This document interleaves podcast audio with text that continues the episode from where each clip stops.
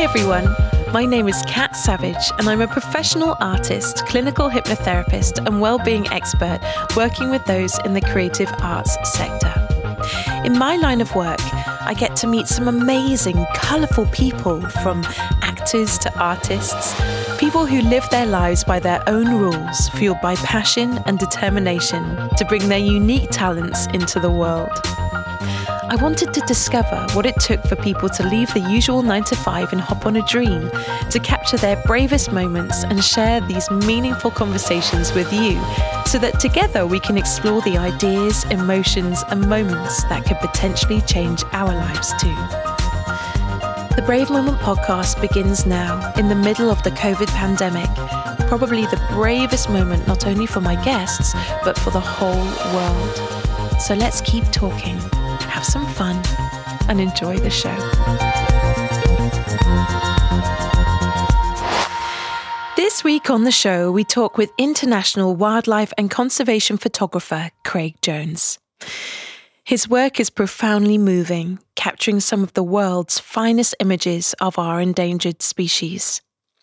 His photographs have been featured in many publications, such as the National Geographic magazine, and he is considered to be one of the very top photographers from around the world, working ethically to preserve and present our global wildlife and promote awareness for its conservation. A humble man who has never entered an award for personal recognition, preferring instead to turn his attention towards helping local Indigenous people, charities, and fellow photographers. Craig tells us about his journey from trauma to healing through his photography and the importance of the ethical practice and conservation he hopes to promote through his crucial work. It is with great pleasure that I introduce you to one of our planet's finest photographers, Craig Jones.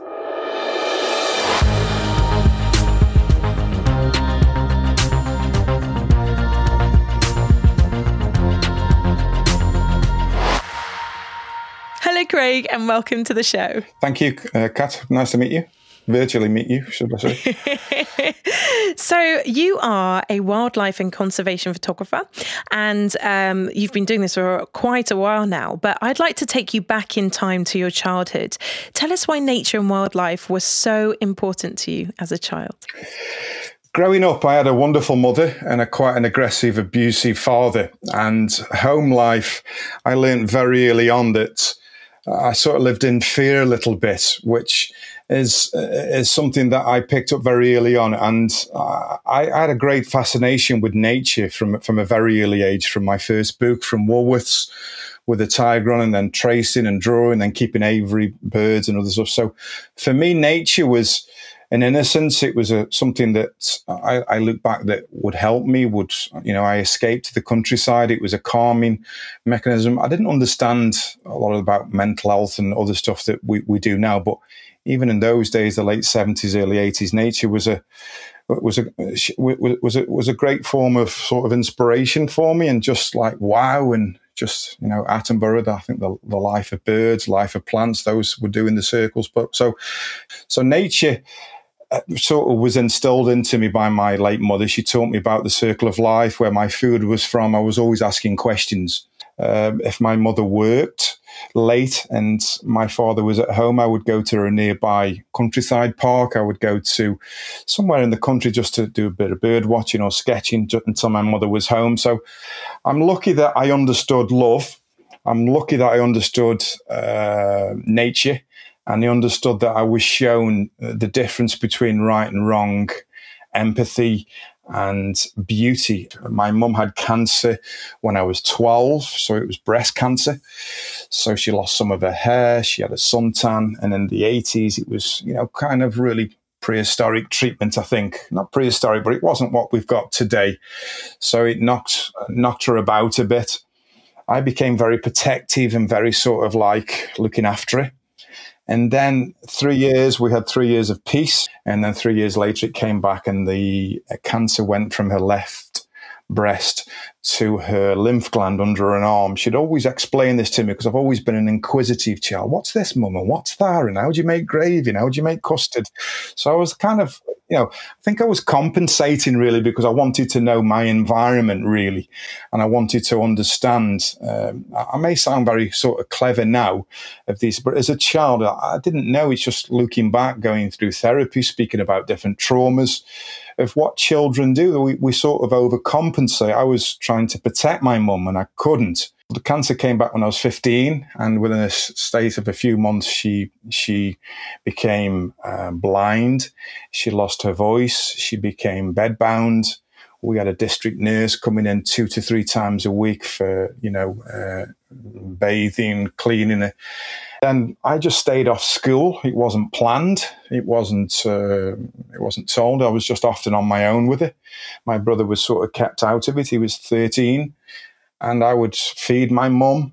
I would put the spoon at the side of her mouth. I would uh, twice I've put her on a commode, and sometimes I've smelt that smell uh, in, in adult life, that, that, that, smell of death. And because she was she didn't open her eyes and she couldn't speak, and the cancer was getting distributed all around her body, I was frightened. I was fearful, and I didn't know what to do. But looking back, I think that's when really sort of childhood was erased and I I wanted to protect her, but I couldn't. And then she was she was her fiftieth birthday was coming up. She she made it downstairs, uh, step by step by step, you know, on a bum, and then uh, she was fifty. Then four weeks after, um, she passed away. I joined the army and I left my hometown, and I just threw everything into being in the army. So I think childhood was always put on hold, really. Mm just listening to it i mean it's heartbreaking from from my perspective obviously having to think and imagine you know you as as a young child having to deal with such weight on your shoulders. Um, but i mean the fact that you found some solace in nature I, I mean how how did nature teach you to be strong? How did you use what you were finding outside of the household to sort of keep us in a sanctuary when you were inside yours yeah, I, I, had a. I've still got it. I, I, I, should send you a picture of it. I think you've seen it on Facebook where you follow me. An eighth birthday present of a Animal World book, and and and in those days there wasn't really a great deal of photographic magazines, should we say, or things. Were, I think things in the late seventies and eighties, especially where I lived, with the coal mines, Thatcher decimated where we lived and closed all the coal mine down, and everybody all of a sudden was on school meals or desperate parcels. So um, there wasn't a great deal of you know fancy magazines. So I, I, had this book, Animal World. and On the front was a tiger, to the side was a, an orangutan, and then the inside was a golden eagle and a barn owl. And I help all those, uh, apart from the golden eagle, I help all those now charities, and I've always been fascinating. So when, when she brought me this book, she instilled in me about nature. I was always fascinated. I was always pressing flowers, always bringing owl pellets back to shrieks of, get that off the table. You're not having that on the table. So I get some old newspapers out and some gloves and borrow her tweezers. I, you know, you can't borrow those tweezers. So I was always fascinating finding eggshells, finding old nests and sort of making displays. And then when I was 12, my mum let me have a bird aviary. So we, we, we, we had a shed and, out, and there was an aviary outside and I used to breed zebra finches. So wow. Yeah, there's a picture on my Facebook of me with my top off. I don't know what I've got my top off for at the age of 12. and, and that's a picture of my aviary. And I used to breed and just study zebra finches. And I learned very early on that Darwin did a, um, I don't know what the, the correct word is, but a, a, an investigation to finches and their beaks and how they altered. There's a fancy name for it, but I don't know what it was. Uh, I don't really it is, Kat. It was to, to do with the Galapagos, and there were several different species of finches, and all their beaks were thicker, smaller, thinner. And it just fascinated me. Finches still fascinate me today. Goldfinch, bullfinch, chaffinch, you know, common birds often that live amongst us that we don't sort of give, give any attention to. So I was fascinated with finches. So at that time in the 80s, zebra finches were quite popular. They were a beautiful bird from native Australia. They got a fantastic little call. I had the grey pair and the fawn pair, and I bred them and I looked after them.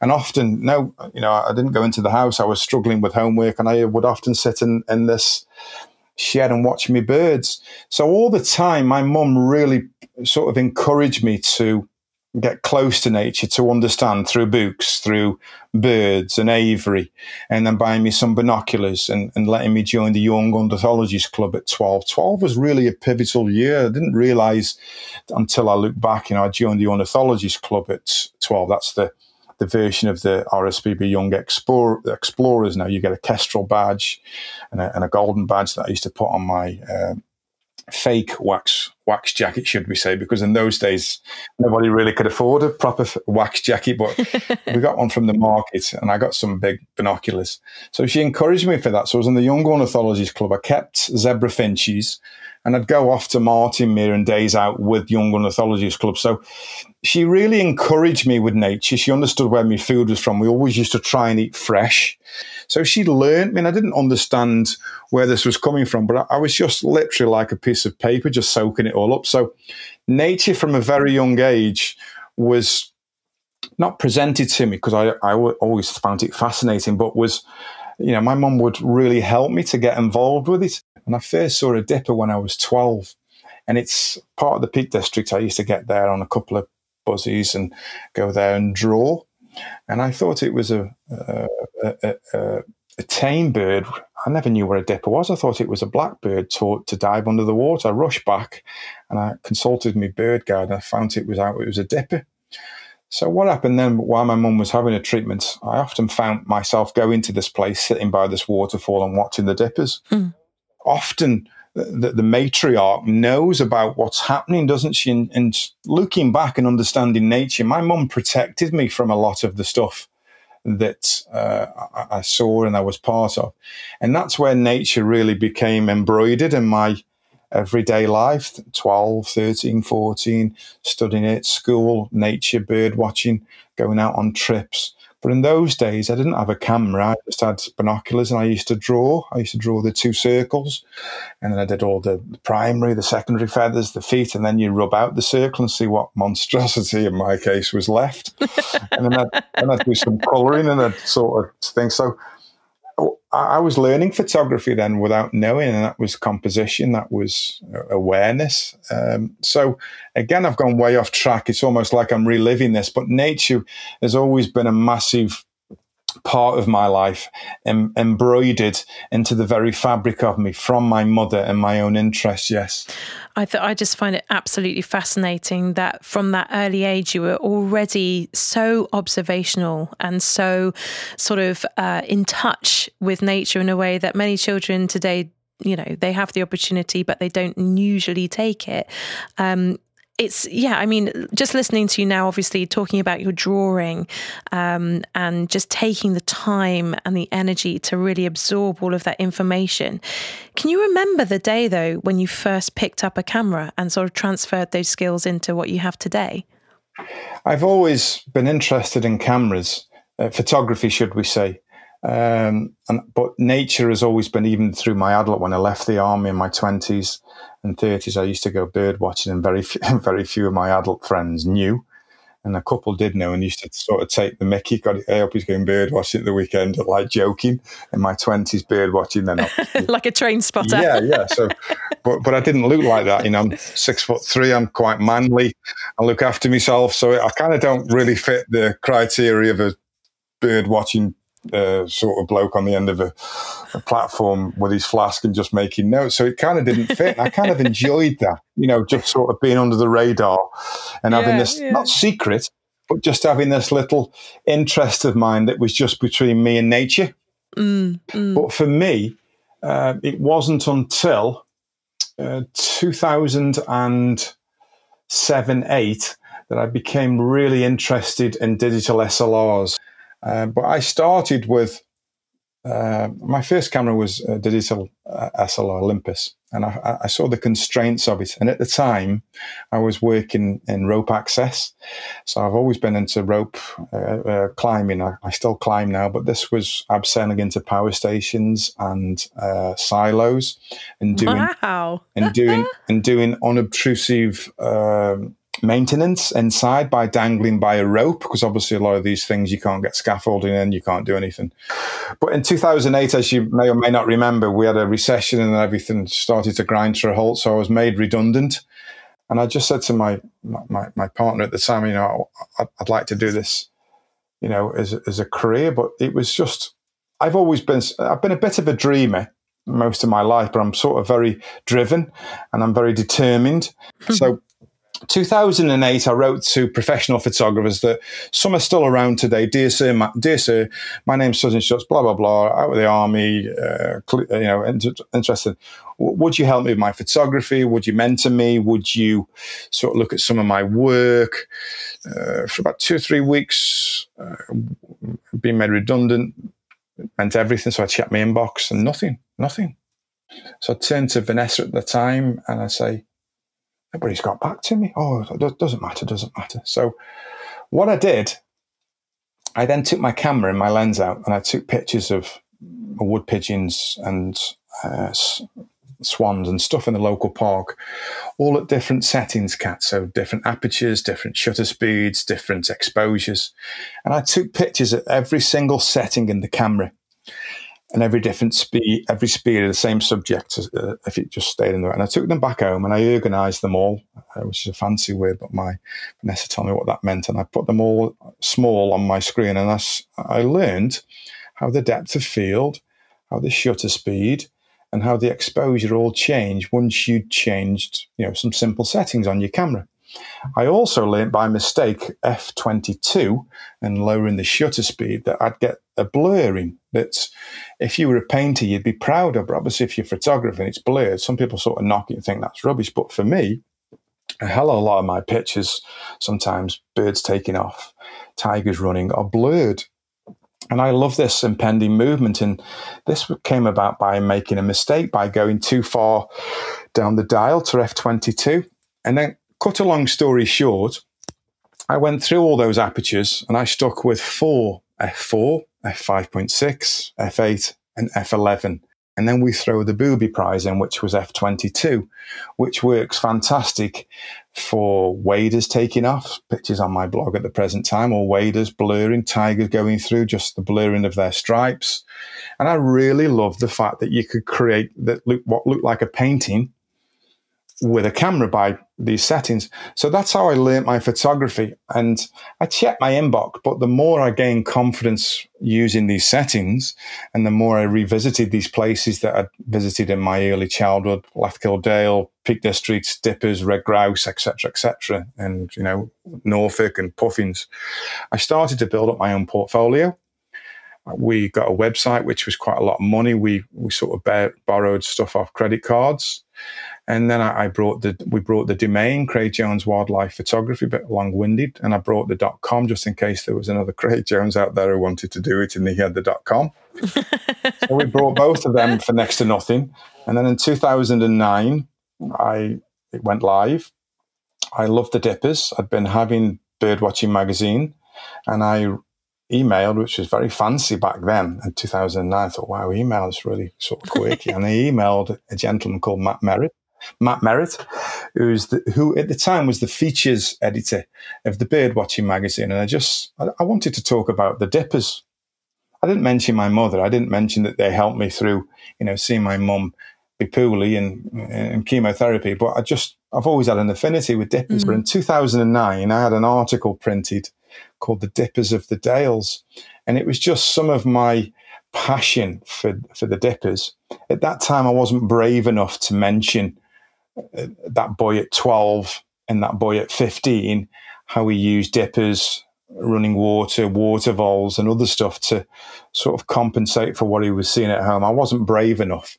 So I skirted around that. But in the article, we spoke about dippers.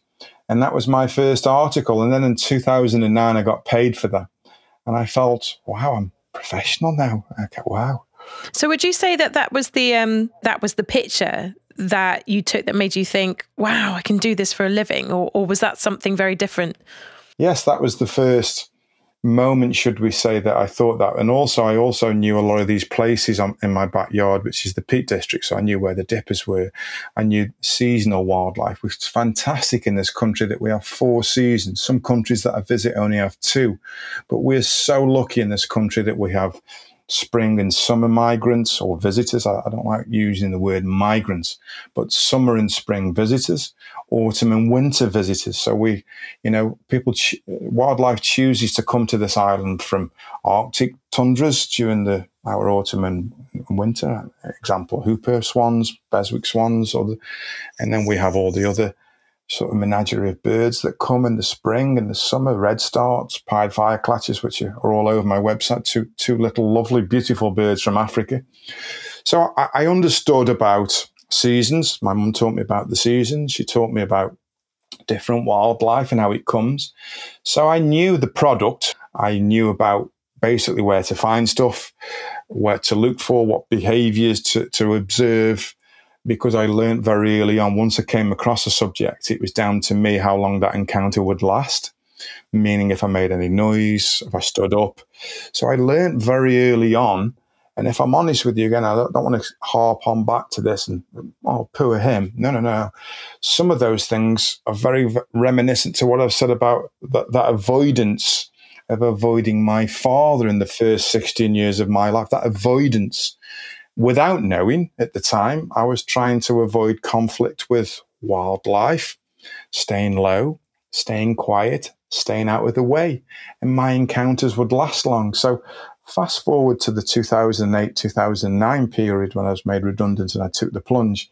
I knew that I knew about nature without sounding sort of really too cocky, Kat. And I built my business on local wildlife, one to one, meeting people putting them at ease, having a brew, no standing on ceremony, no, no, no, no fancy talk. And what I'd done, I showed them the template that allowed me to take my work and I passed that information on to my clients. It was an open book. It was transparency. I learned about not keeping secrets, not just taking pictures and being a clever clogs. I passed everything that was good for me onto the client. F4, F56, F8, F11, F22. Look for your light, fieldcraft, listen, observation, fieldcraft, stay low, don't disturb them. Always have that respect. So, as a template, I was passing this on, which was basically my, my, my work. And that's how I learned. And then obviously, I, I traveled further afield to India to the orangutans, and I got my trips sort of organized. Everybody abroad, I work directly with native people, not companies in this country. I don't work as a middleman, I'm not a broker. So I work with indigenous people in the country of origin that we're visiting. Who, who for me are the best custodians of this planet, who are the real conservationists. And really, it's down to them what what what what we save and what is left. I, I think, and I think more credence should be given to Indigenous people. I can promise you, I've been to these places, and without local conservationist Indigenous people, there would be nothing left. Mm. And I, you know, I like to, I like to help people, should we say? And I think wildlife, for me personally, not just through coronavirus and where everybody's been woken up by what we've done for, to nature and they've answered back. But I've always known the beauty of wildlife without being able to put a name to it or a, a, label. It kind of all fits. So my message is you don't have to be a soldier and a sniper to be a photographer. You don't have to have a, a different background than I did. If you're honest and if you learn about wildlife and have a determination and just enjoy what you do, then for me, anything really is possible. When I've been in Sumatra and in India, I've, I've, always tried to help the forest guards. I get out my jeep, I shake their hand, we have a cup of chai, I sit with them. I don't want to sit with Westerners looking at receipts or playing Facebook or that. I, I, I want to hear what local people are doing. And I think over the last decade, I, have got, I'd, I'd like to think I've got some respect from people that I uh, that are friends abroad, and that people comment, people sort of help me on these trips. Yes. So, I mean, obviously, we've heard that you've grown up with nature. We've we've known about that time when you picked up the camera, and it was after you became redundant. Do you think if you hadn't been made redundant? You would have taken on your dream, or would it still be in the background? Would you have still continued with the work that you were doing at the time? But I think at the time, if I'm honest, it's such a question, uh, such a good question. It's almost stopped me in my tracks because I'm a great believer in things happen for a reason. I'm not religious. I uh, think of my mom and visit her grave and you know pay my respects. To me, it's about respect. I'm not religious, but I do believe in things happen for a reason. And do you know what? I, I couldn't honestly say yes or no to that question. I would still have my little bird guide and binoculars and rucksack and cold toast and go out and have my little encounters with birds and nature. But would I be photographing it? Because I, then I brought one of, you know, I brought a lot of my camera equipment with what money I'd saved and been sort of given as a you know a redundancy package. I was self-employed, so it wasn't a great deal, but uh, it was it was it was good money that I was like rope access and, and, that kind of stuff. It's it's made a made a making a comeback now when I see rope access people. You know, I used to industrial clean windows and stuff like that. You know, hanging off a rope. It was very good. But do you know what? I, I, I've got to be honest. If I hadn't been made redundant, would I be doing what I'm doing now? I, I, can I just? Am I allowed to say that? I just think things happen for a reason. I think I think that's a wonderful thing to say, and I think actually, you know, when when I contemplate what the brave moment means, the podcast is called the brave moment because uh, a bit like yourself, I put myself in a position where I took the plunge with with something, and I absolutely believe in that thing that everything happens for a reason. And sometimes it's it's just about timing isn't it? It's about the synchronicities that happen in your life. And um yeah, yeah. and uh, needless to say i'm really i'm really pleased that you got made redundant because else the world would be missing your wonderful wonderful pictures. What what do you think it is that you're trying to capture in your photos? An innocence a beauty a contact and an encounter when we were in the forces, if you came across the enemy, you have to, you'd have to engage, and it was called first contact. And when we heard an officer shout first contact in various different theatres that I w- went to, you would not think you just automatically do what you, what you've been taught, and that's what the army tries to do. It drills you to such an extent that you won't ask questions; you'll just do. And, and I, I, I did that with great great ease. So that first contact is something that I use quite a lot in talks and pitches, and it's kind of strange that. I, I make that comment now because when I come, when I enter the theatre of wildlife, and I'm on my own and I've worked out where the light is and I've had a little smell, see what's around, see if the fox badges. I've looked for, for footprints. And then once I come across something, there's that first contact. It's where a wild animal meets a human being for the first time. And there's that little period of a few seconds where is that subject frightened by me? Will it move? Will it fly? So I just literally pause and stop and if that first contact progresses, a mutual trust orchestrated by the, uh, the wild animal, then my photographs capture that really, Kat. And that for me is my award. That's my tick in the box. And that really is what I'm trying to do. And that is to just to reiterate, I can go anywhere, drop me anywhere into the jungles of, of looking for orangutans, tigers, or even a male blackbird that I see every day in my garden. That first contact is priceless. It's beautiful. It's awe inspiring. It's emotional. And it's very, very, it's, it, it's, it's something that I try to capture with my images. Then I try to capture, if I'm given that opportunity, the behavior, the sleeping, the, the, the, the behavior between others. There might be a male and female. So a lot of my pictures then I would like to think are a progression of that first contact. And then that beauty, that innocence, and that un- unspoke about contract between wild animal and human is then entered into. And that's how I get my work really, Kat, if that makes sense.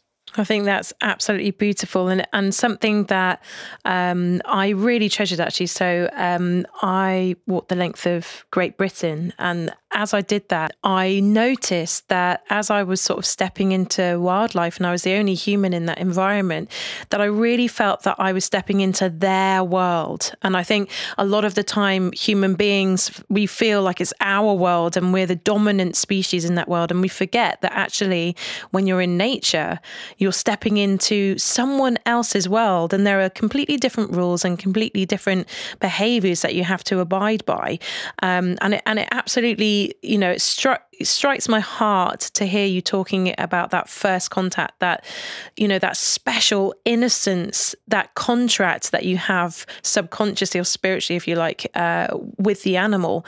Um, so, so thinking about that, I mean, has there been a, a sort of a shoot that you've been on that's been life changing for you? Can you can you remember what that feeling was and and what the animal was that you were taking the picture of? The there's been a couple. I'm allowed? Am I allowed to have a couple, or does it have to be one? Yeah, go for it. I've always been fascinated with orangutans, and that book that I still have, forty years on, almost. You know, it's not that I'm not that old, but it's almost that long. To the side, there was an orangutan and a tiger, and I was fascinated. And in, in, in school days, I used to trace around both of them and get told off because you couldn't trace on your books, but I kept tracing on my books. Um, again, I didn't know, but as, as troubled children, you're recreating what's at home, aren't you? But I didn't know. I, I, but off you went to the headmasters and you got caned. But cut a long story short, I always had an affinity with tigers and orangutans. And when I first, you know, turned professional, I wanted to see orangutans and I learned where they're from.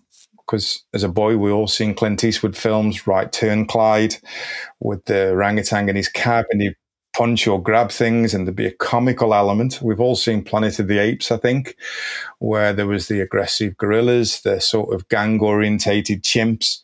But then orangutans were always the calm, the clever, the thinking ones that people would go to for advice. So I've always been fascinated with orangutans. So when I turned professional, I wanted to photograph and see orangutans. Now in the army, I'd been to Belize, I'd been to jungle environments, and I really liked I like the hostileness of a jungle, but also the beauty it gives, meaning that your personal admin, your navigation, everything else has to be sort of spot on. Otherwise, the jungle will take over because there are things that can, you know, eat you and just look at you and just think, silly boy. So I love jungles. So jungles weren't really an issue. But then I found out about orangutans and they live on, basically live on two islands, Borneo, Sumatra. So everybody's seeing the babies in the wheelbarrows in Borneo but very little was being spoken about by Sumatra. And I just thought, why is that? And then I did some of my own investigations. I was thinking, wow, Sumatra has its own tiger, it has its own rhino, it has its own elephant, and it has its own orangutan. What its own? What I mean is the Sumatran orangutan, the Sumatran tiger, the Sumatran rhino. Yeah, but I was thinking when you ask the average person about orangutans, they envisage Borneo, these rescue centres where you can walk along these sort of rope bridges and visit them, and then you see all the the, the, the, the, surrogate parents and all the orphaned orangutans in the wheelbarrows, and they are the Borneo orangutans, which are beautiful, which are under threat. But then I learned about the Sumatran ones, which are more brighter, first slightly different. They live in a sort of in a different kind of forest environment, and they're islands under threat. So, 2011, I, I, with, the, with the help of a charity, I, I, I went to Sumatra for the first time, and again, it wasn't. I didn't want to stay in fancy hotels.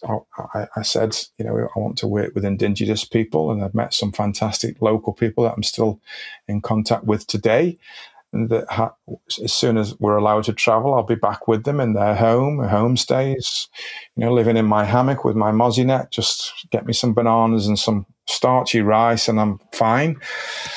and I went to Sumatra and because of my climbing, the charity hired me a climber, bow and arrow. They fire the rope up. They, they, they, they do all the rope system.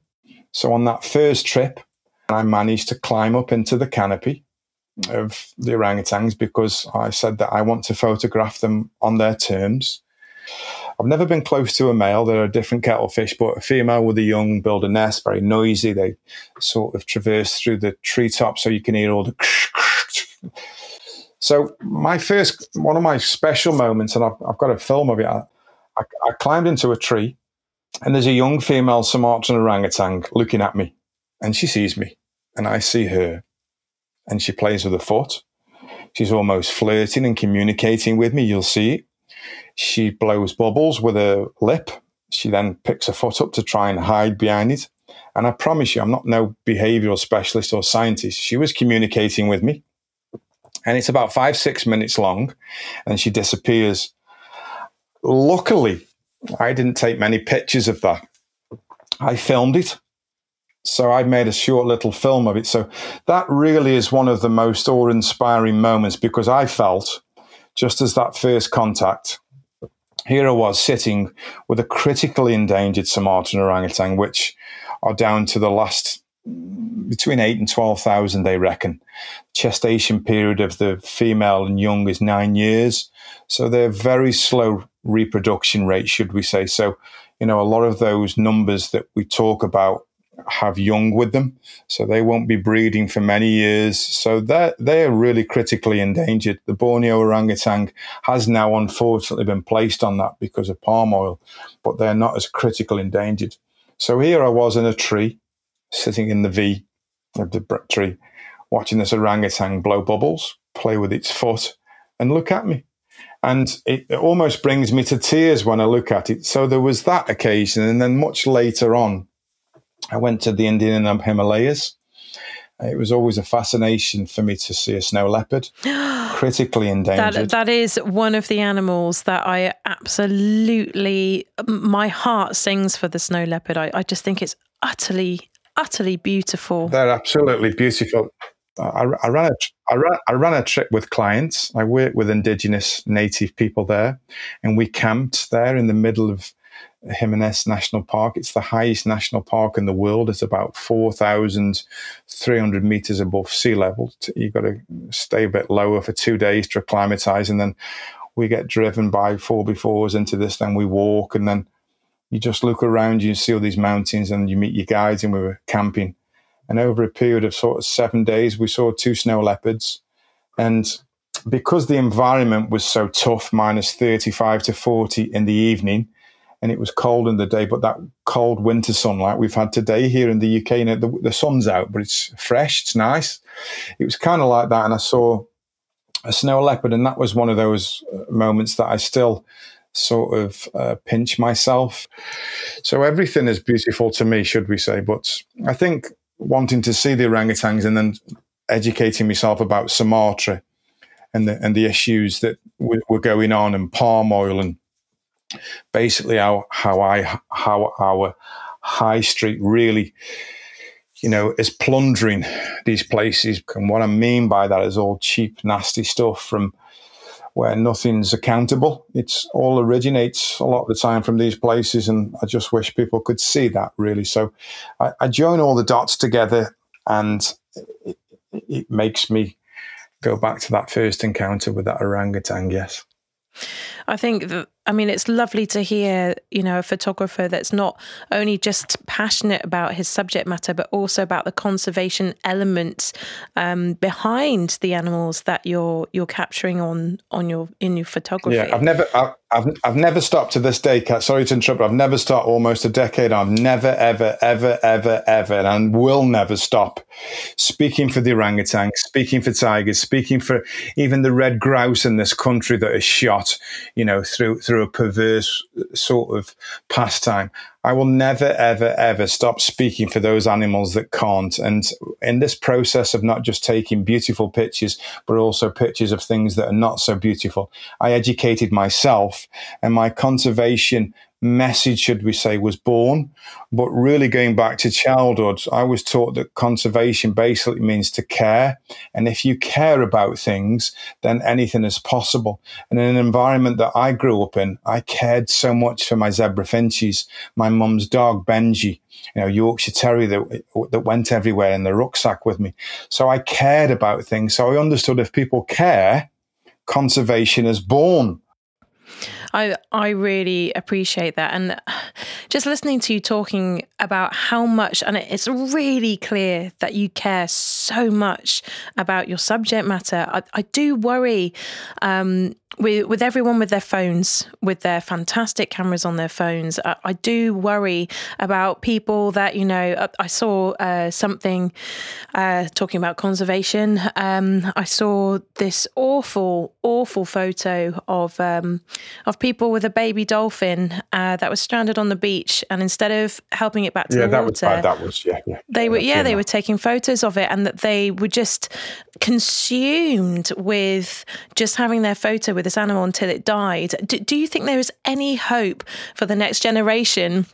In, in that respect? I respect, saw that, and there was there was there was stuff they, they, they, were, they were trying to stop it going back to the sea. It was shocking. I saw that. Yeah, yeah. yeah. Um, I mean, I mean, with, with with people being snap happy and, and obviously seeing the world through a lens now, do you think there is any hope for that sort of elevated feeling of conservation and wanting to help and wanting to conserve the life around them, or do you think that's kind of dead? for, for over 10 years, I've spoken about ethics, and most wildlife photographers haven't got a clue about what I've just explained to you.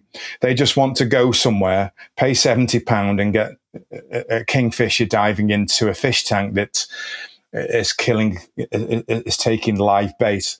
They, they have no time for the sloppy words, not bothered about where you're from, what you're doing.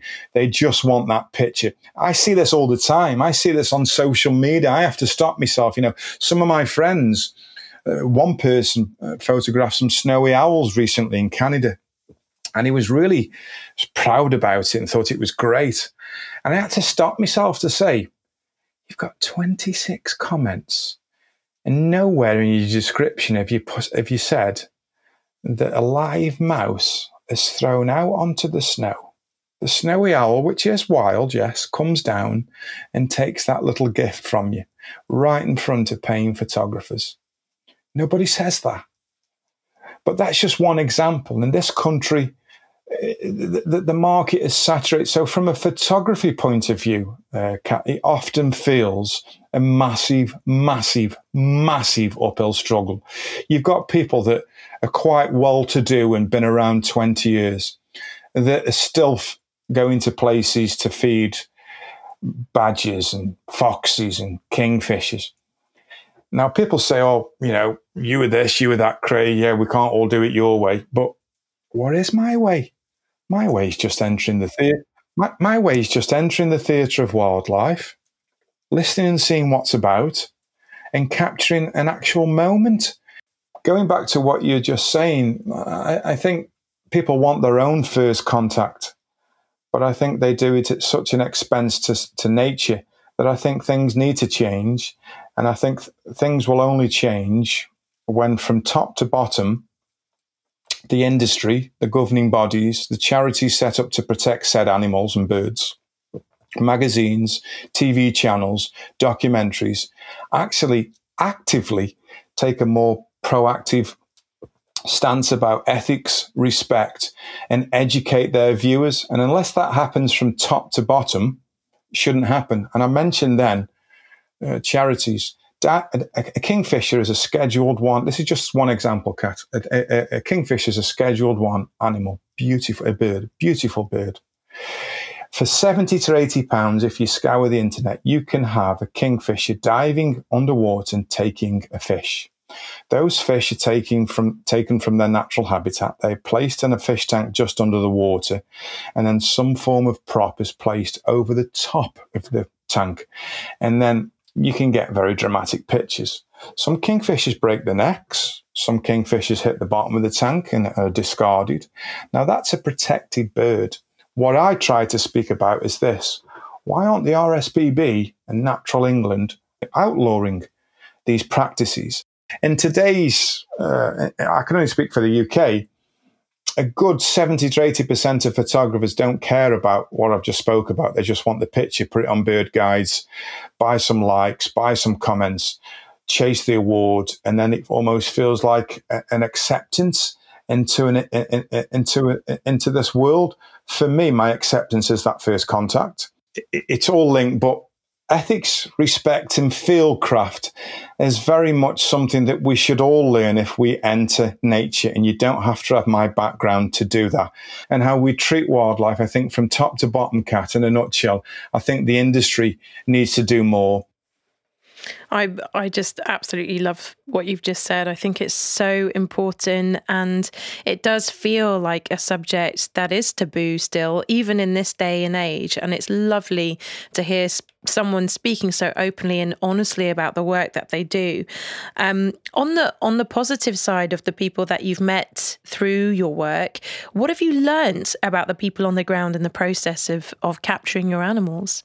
That they're struggling that they need help, that they need respect, and they need Westerners behind these NGOs that turn up with khaki trousers and a khaki shirt that's just been unwrapped to listen to them, to work with them, and not overpower them.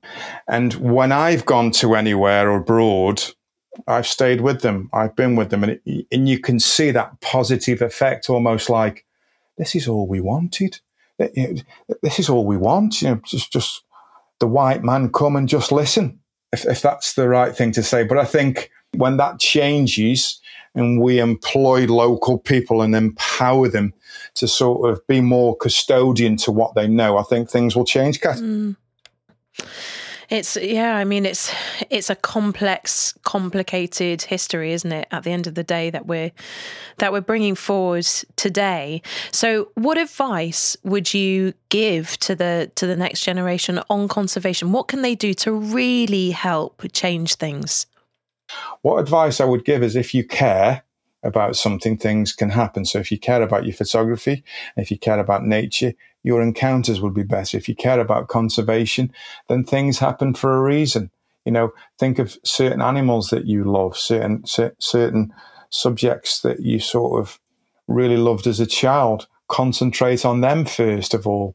I didn't use the orangutans or the tigers as a way into this world because I'm a I'm a, I'm a I'm a lone photographer. I'm part of nobody. I've helped a lot of charities and I still do but for me, a lot of conservation, as I've said, stifles succession.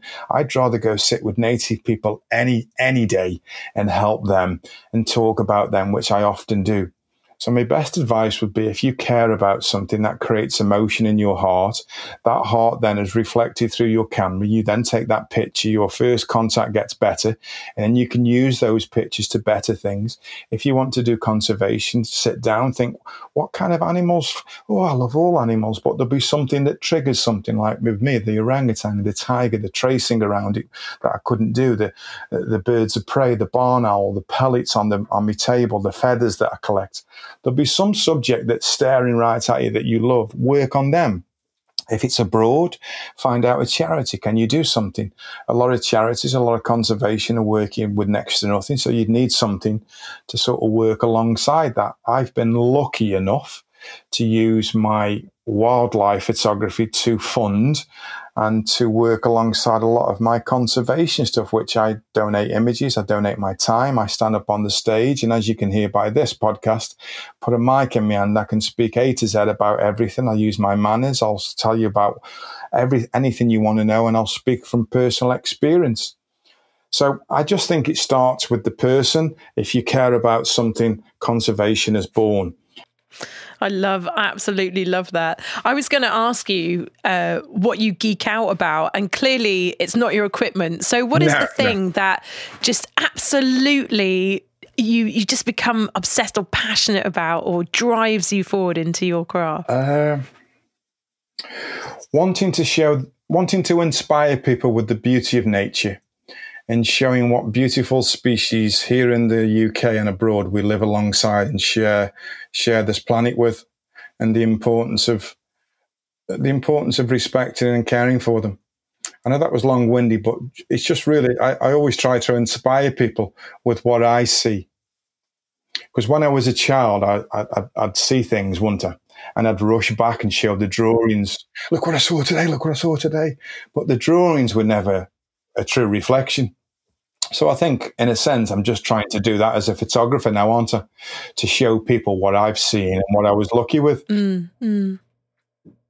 I, I love it because so often, you know, people use fancy language and stuff and they don't really connect to the message that they're sending out. And here you are absolutely 100% believing in your craft and believing in your work and, and proud of that. And it's really, it's endearing and inspiring to hear about that. Uh, I, I'm just in awe of what you do. I think it's amazing. and you and you can you can understand kind of, I'm not joking or or mocking people that want to win something. I understand that they want to uh, be judged by their peers. Well, this is the thing, isn't it? Because you're you sort of you shy away from the award side, but actually, yeah, your work's yeah. been it's been featured in some absolutely prestigious magazines uh, and stuff like that, and off your own back. Exactly, exactly. Which just goes to prove that if you're passionate about your subject matter, then if you, if that's the thing you think makes it a success for you, then it will come regardless, won't it? Because there's a recognition in the beauty of your photography. This is really funny. On on my blog, I think the third or the fourth uh, post is Prints for Nature. It's a brilliant idea set up by an American lady, Amy. She's very sort of American, very sort of like positive, very full, full of energy and injects and infectious. And she's been with Nat Geo and her work's really good. And she's had some fantastic encounters and she is selling, she's, she's, she's asked or, or abundant donated images by 85 of, of the world's best photographers. They'd like to, they, they, they, they use that word, not me. And she, these pictures are sold up until Christmas to help Conservation International. It's a fantastic charity that I've known about before and I've corresponded. They do great work from all over, helping grassroots. They they are one of you know the, the, the most proactive ones, should we say? I, I sort of respect Conservation International a lot. And in the post, you have to get your bio right. so I've got an orangutan. I've got an orangutan who's coming out the nest whose uh, the sun's just peering through. It's a beautiful emo- emotive picture. Now that's been selected as one of these prints, and it's sold, and it's helping conservation. It's fantastic. It's a great project. Very privileged. Am I one of the 85 world's best? Who knows? But the bio and everyone's National Geographic or award winning. You can imagine, can't you? 85, they've got letters after the name, they've been everywhere. Who are Cantona? They've got everything. And this is my bio, and it took some time to do, but I was. I, I didn't have a ward. It just basically says Craig's photography. This is what she, they've put. Craig's photography covering the plight of the orangutan has been published around the world on the BBC, BBC Wildlife, National Geographic, blah, blah, blah. He works tirelessly to bring about a more ethical approach to wildlife photography and has worked hard to bring the issue to the surface on the Kay Burley Show on Sky News and The Guardian. He doesn't enter photography competitions, so he can't claim to be award winning.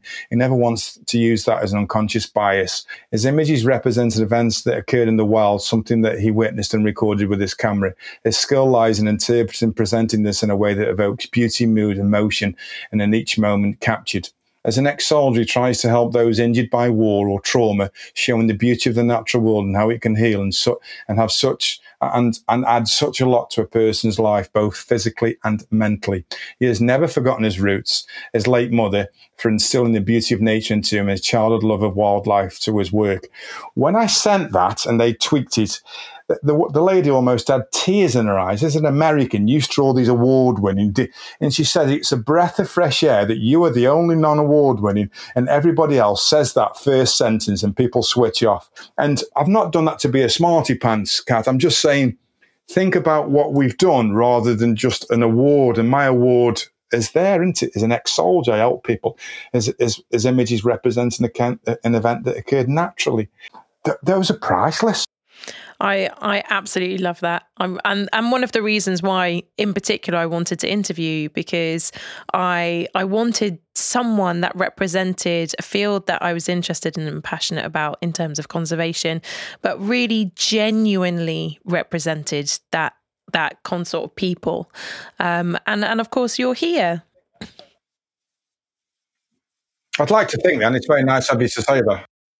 Okay, so I'm going to ask you now if you were to die tomorrow and be reincarnated, what three things would you want to take with you, either physically, mentally, or spiritually, from this life?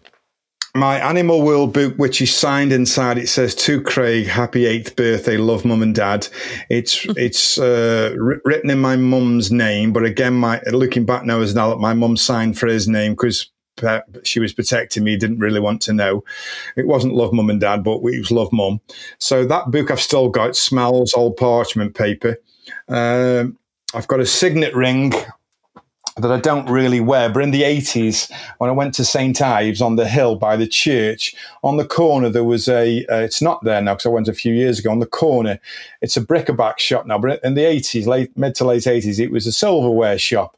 And round the corner is a nice restaurant, the Albee. And then there's the, uh, lighthouse place.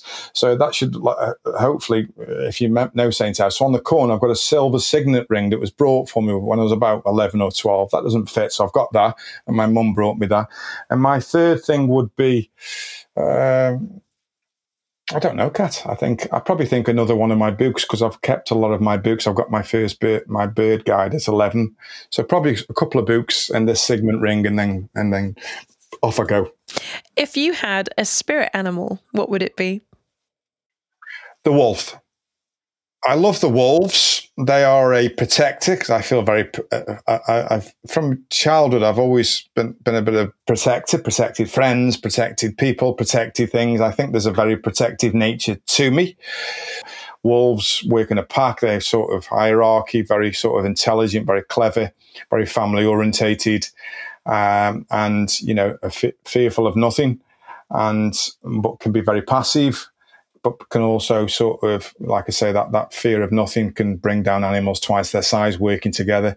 Yeah, the wolf. I love it. Do you know when when I was uh, spending some time in Scotland, I went uh, to this museum which is dedicated to the Embo fishing uh, way of life, the historical Embo fishing. And they had this beautiful film uh, which was made about the wolves that used to live in Scotland and how, when they lived there, the balance of nature was so much better. And then obviously they ended up killing them off, and, and the nature of the landscape completely changed. It was unbelievable. And that's really stuck with me, that film. I ended up buying it at the end because I was so touched by it and, and awestruck at how, you know, how delicate that balance is. And then all of a sudden, you know, you take one animal out of it, one that we consider scary or a predator to humans, and the whole nature of the landscape changes. It was utterly just eye opening.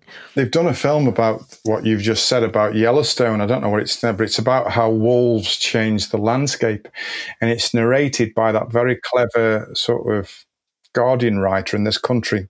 Uh, George Monbiot is his name. And he narrates this, and this says how wolves, when they reintroduced back to Yellowstone, how they changed everything. Wolves are very clever, and they, they, they do a lot more what people think. Oh, absolutely check that out. So, talking about um, sort of like the more spiritual connection with animals, have you ever had um, a connection with an animal on a shoot that that in that moment you communicated something between you?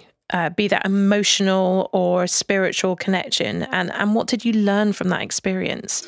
I think it would have to go back to the orangutans again because on the on that first trip, I I, I climbed a lot of the time into the canopy, and I just sat opposite orangutans.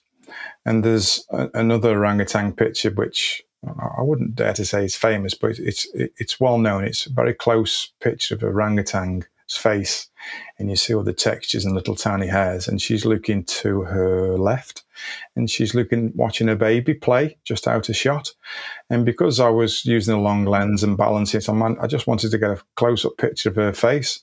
But I watched how the mother was with the young, and it was just, it, it, it was just sort of so very sort of human like and so beautiful. And she allowed me to watch this because orangutans normally eat and move on. They bend the trees down, use the weight, very, very clever. They can go to the fruit, they uh, eat the fruit and then move on. But she sort of stayed there watching me, watching her, and she allowed me to be not too dangerously close, but close proximity to a youngster. And I'm not talking, we're still sort of 50, 60, maybe even longer meters away. But that's kind of to being close to a baby being uh, playing. So that was one of the another encounter. But I, I think all animals, uh, you know, from water voles to, to, to blackbirds, I, I cherish that first contact. But I think orangutans, evoke such emotion. There's, there's basically what just over 3% DNA between us and them. And without me sounding sort of dramatic, look what humans have done with that 3% that have made us the way we are when we think that how orangutans are, and they're only 3% behind us. Now, there's no scientific evidence to that. There's no uh, wording, but I'm putting it in layman's terms. There's 3% that separates us to orangutans. And look what we've done as a race with that 3% obviously the show is called the brave moment. So i'm really really interested. What would you consider to be your bravest moment? And is that either in your work or in your mindset or in your heart? Uh, it's going back to something i've touched on. And i've thought about this because i've seen many things in my life where my legs have shaken and where i've been frightened.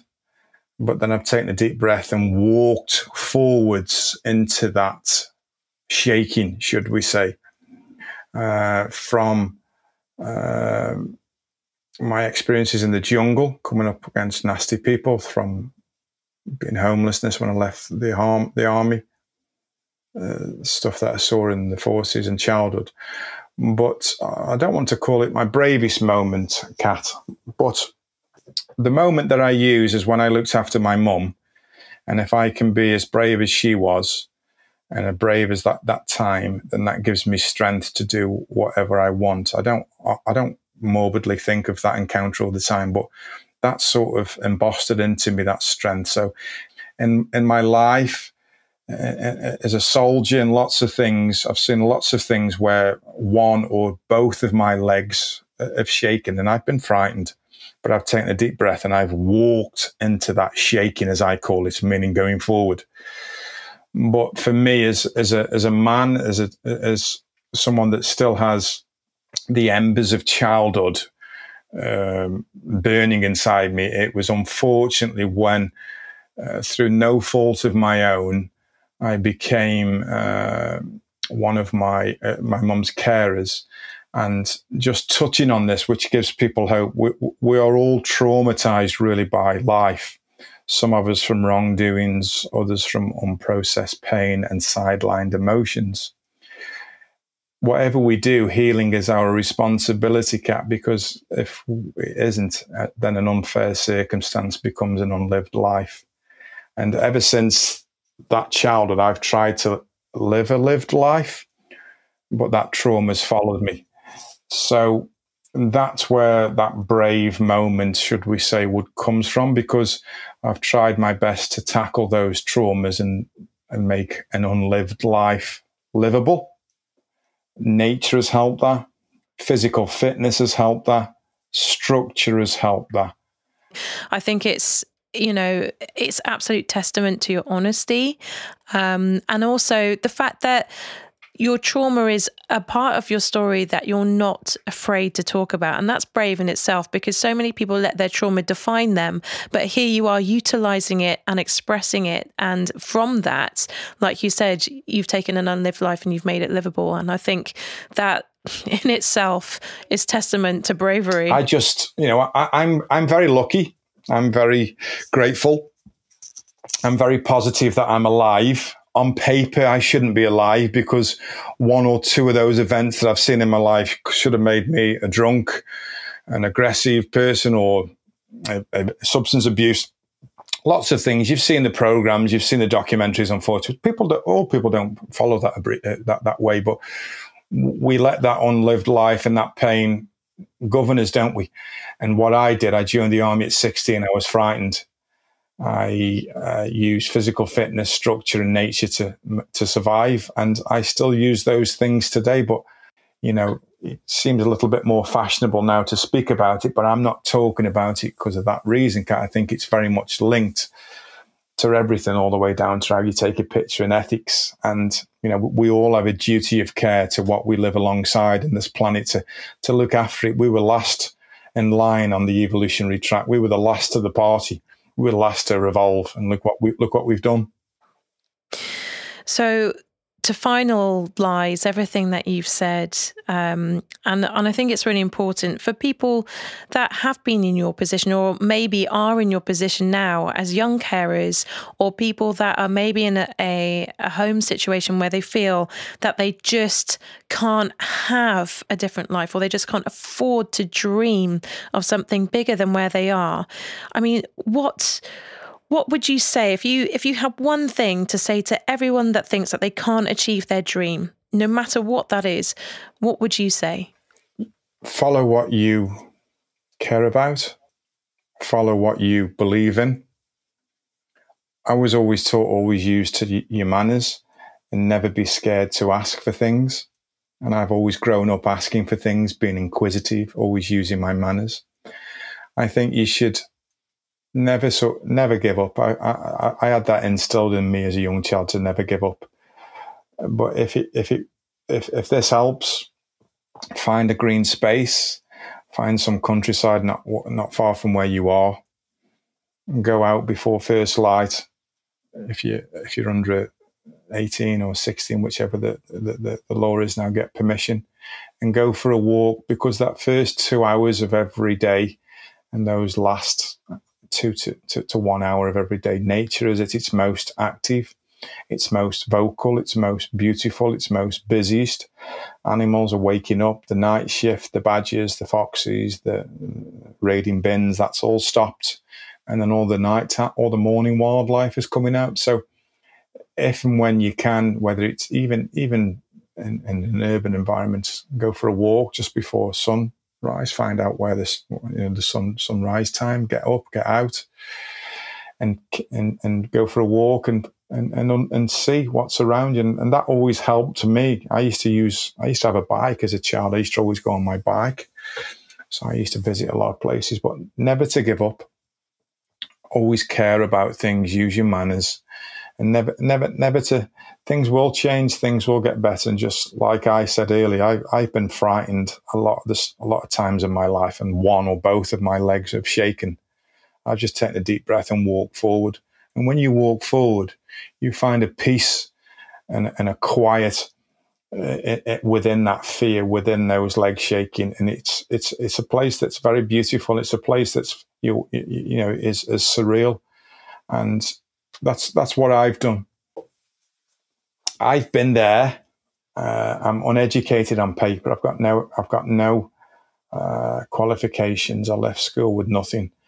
I've never uh, I'm not award winning, but hopefully my pictures inspire. My message inspires. And I've never forgotten, just like in that description that's in America, he's never forgotten his roots. And I think that's very, very important today. Forget the filters, forget the pictures, forget the likes, never forget your roots. Always, you know, look after your family if if if, if you have one, and let nature come into your uh, your life. And what I'm trying to say is, you will find a peace somewhere. You will. I love that advice, and and it's so genuine and so touching. So thank you so much for for leaving us on that note. Um, if people want to get in contact with you or or check out your work, where can they find you on social media? So if you go to my website, it's Craig Jones Wildlife Photography. Um, I always get back to people if they email because I remember when my inbox was empty over 10 years ago, no one got back. So I do get back to people. I'm a bit of a chatterbox on the phone if somebody wants to ring me. No questions too silly. But mainly throughout social media, I, I still go under the same name, Craig Jones Wildlife Photography, but on Twitter it's Craig Jones 17. Basically, if you Google Craig Jones Wildlife Photography, you'll see if anybody's got any questions about gear, I'll just sort of say, I'll just take a picture of my heart and send you that. But no, on a, on a genuine note, I do get back to people because when I started out, I remember what effect it had when these professionals I, I so called looked up to never got back to me. So that's where that's where you can contact me. Thank you so so much. It's been such a pleasure to talk to you, and, and hopefully we'll catch up again sometime. Thank you for inviting me. Thank you for listening. Thank you for not interrupting because sometimes I I forget my ebb and flow because my brain's working. But it's been a pleasure to help. I like the the the, the podcasts you do, and I think they're very good. And I hope this helps people uh, in many ways. So thank you very much, Kat. Thank you. Craig's story is a captivating one. To know that this incredibly passionate and generous man has known such a great deal of trauma is so heartbreaking to hear. But nonetheless, instead of allowing the trauma to define his life's course, he has instead allowed it to fuel his journey, and what he has learned in pain, he has applied in his creative approach to studying wildlife. Trauma is a cross to bear that is always a part of who you are, but it is how you learn to carry it that allows you to find a peace with it. Craig's mother's memory, everything that she protected him from, everything he learned in the family home, Craig has adapted into that first important contact with an animal. As he says, he became an acute observer. He anticipates shifts in body language. He knows how to approach silently, and he has learned a kind of invisibility that allows him to gain a trust with wildlife that other photographers have to learn instead of instinctually feel. I love how his attitude to fear is to keep moving forward into it and through it, even when his legs have been shaking, and that because of this attitude, it allows him to move his personal comfort zone forward and expand with him. Craig has never wanted an award for what he does, preferring to make beautiful connections with local people, charities, and fellow photographers, inviting people openly and honestly into his world instead of creating what some might consider professional boundaries where others may feel inferior or intimidated by someone's accolades. Because he remembers what it was like at the beginning to not be seen by those he held in high regard, his personal ethos is to encourage contact and embrace all, no matter their story or where they come from. His own personal award system lies in being respected by those whose lives he gets to change or inspire. He openly talks about subject matter which provokes and sometimes divides opinion. The taboo subject of staged wildlife photography, where some chase the picture in a procured, unnatural setting instead of caring about the animal itself, is a highly sensitive subject, which Craig is unafraid to expose, and rightly so, favouring to tell people about the damage it can do to the photographic community and, more importantly, to the animals themselves. I love that Craig would rather visit the wild homes of these animals in disguise at a distance as not to disturb the peace of natural habitat than sit comfortably and pay someone for an experience posing as wild. Craig is also not shy about making new friends in the indigenous people of countries he visits. He actively seeks opportunity to learn from the local community and prefers to stay with them, supporting these local families and therefore the local independent economy. He is deeply passionate about conserving the environment and animals he encounters, and again pushes the boundaries of conversations so that we can learn the unappreciated truth about our planet's true identity and crisis in the field. As a consequence, as Craig says, the only equipment he needs to capture such profound beauty or stark truth is his heart. He believes that no matter what you have to hand, if you believe in something, if you are kind, and if you use your heart, anybody can capture a great photograph. It doesn't have to be a wild tiger or impressive lion or be in an impressive location. It could be the blackbird that visits your garden or the deer that visits the local fields. He suggests getting into nature at first light, or just as the evening begins to start your journey into understanding your local environment and seeing it at its most active. Nature can be something that saves you if you let it. It can be your best friend, your free therapist, and your recovery. It can heal, reinvent, and renew you all it takes is the courage to step outside and embrace it wholeheartedly. And if you can't leave the house for whatever reason right now, find a book that will show you the world of wildlife. Learn to draw it and marvel at what we have. And just like the book that Craig was given by his mum when he was little, it might just inspire a whole new way to see the world. As Anthony Douglas Williams says, we have more to learn from animals than animals have to learn from us. So maybe in trying to understand and protect them, we can finally learn how to protect and embrace ourselves. Join us next week when we speak to storyteller, activist, and world changing mischief maker Brian Fitzgerald from the amazingly ethical creative agency Dancing Fox. Thank you so much for taking the time to listen to the show. If you have a spare moment now, please like, subscribe, and tell me your thoughts in a review on Apple Podcasts, which will really help other people like yourself to find the show. Of course, you can also share the show with your friends by following us at the Brave Moment Podcast on Facebook, Instagram, and YouTube, or on Twitter at Moment Brave, or just follow the Linktree on all of our social media platforms. It's been so wonderful to have you all here with me again. Please get in touch with your own stories and remember, your brave moment starts now.